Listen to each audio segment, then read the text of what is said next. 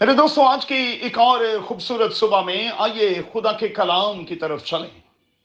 خدا کے کلام کی سچائیوں میں ایک قدم اور آگے بڑھیں۔ اپنے سامنے رکھیں۔ روما کے مسیحیوں کے نام مقدس پالوس کا خط، اس کا پہلا باب اور اس کی اکیسویں تا پچیسویں آیت۔ آج صبح کے لیے ہمارا مضمون ہوگا سیم سیکس میرج۔ اس سے مراد ہے مرد کی مرد کے ساتھ عورت کی عورت کے ساتھ شادی یا اتحاد۔ دوستوں یاد رکھیے گا، بائبل مقدس میں شادی سے مراد ہے مرد اور عورت کا اتحاد یا ان کا اکٹھے ہونا۔ ان کا اکٹھے رہنا اور ایک دوسرے کی ہر طرح کی ضرورت کا خیال رکھنا اور پھر اسے پورا کرنا۔ اگر دیکھا جائے تو مرد اور عورت کی شادی بایولوجیکلی بھی ہے اور لیگل بھی۔ کیونکہ اس کی اجازت خود خدا نے دی ہے اور اسے قانون کا درجہ دیا گیا ہے۔ اچھا اب مرکز کی انجیل کے دسویں باب پر چلتے ہیں، جہاں المسی تعلیم دیتا اور سکھاتا ہوا دکھائی دیتا ہے۔ فریسی آتے اور سوال کرتے ہیں، المسی جواب دیتا ہے، فریسی ڈیورس کے بارے میں خدا من یسو مسیح کی رائے جاننا چاہتے ہیں۔ کیا یہ روا ہے کہ مرد اپنی بیوی کو چھوڑ دے کیا موسا نے حکم نہیں دیا۔ خدا من یسو المسیح انہیں کہتا ہے کہ اس نے حکم نہیں دیا، بلکہ تمہیں اجازت دی ہے اور وہ بھی تمہاری دلی سختی کے باعث۔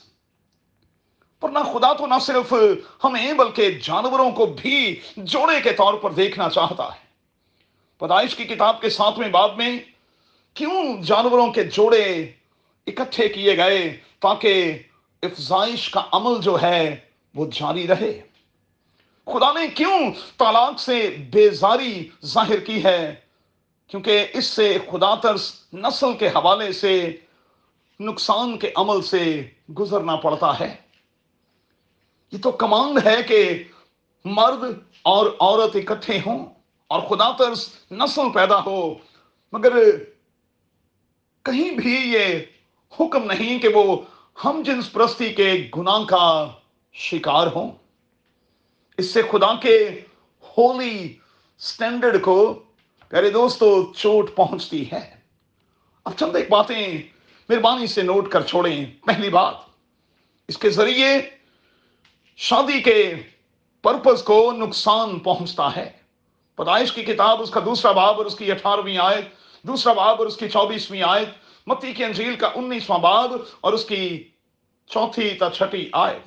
دوسری بات، شادی ڈیزائن ہی ایسے ہوئی ہے، ایک مرد، ایک عورت۔ One plus one is equal to one.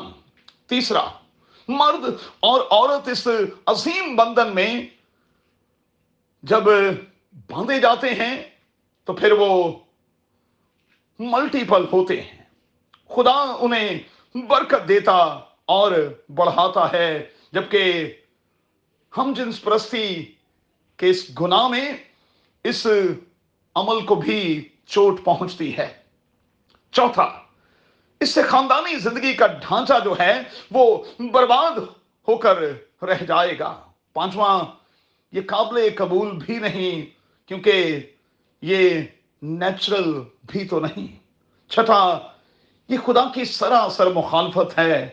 اس لیے ہم خدا کے اگینسٹ کبھی نہ جائیں، کبھی کوئی کام نہ کریں۔ اب سوال پیدا ہوتا ہے کہ کیوں ایسا ہو رہا ہے؟ اس لیے کہ انسانوں میں شکر گزاری کی انتہائی کمی واقع ہوئی ہے۔ انسان باطل خیالات میں پڑ گئے ہیں اور خود کو دنا جتا کر بے وقوفوں والی حرکتیں کر رہے ہیں۔ ایسوں کو عدالت کا سامنا کرنا ہوگا۔ مہربانی سے خدا کے خلاف نہ جائیں۔ نیچر کے خلاف نہ جائیں۔ خدا کے قانون کے خلاف نہ جائیں۔ یہ انتہائی خطرناک ہوگا۔ قادر خدا آپ کو بڑی برکت دے۔ اپنا اور اپنے بچوں کا بہت خیال رکھیں۔ آمین۔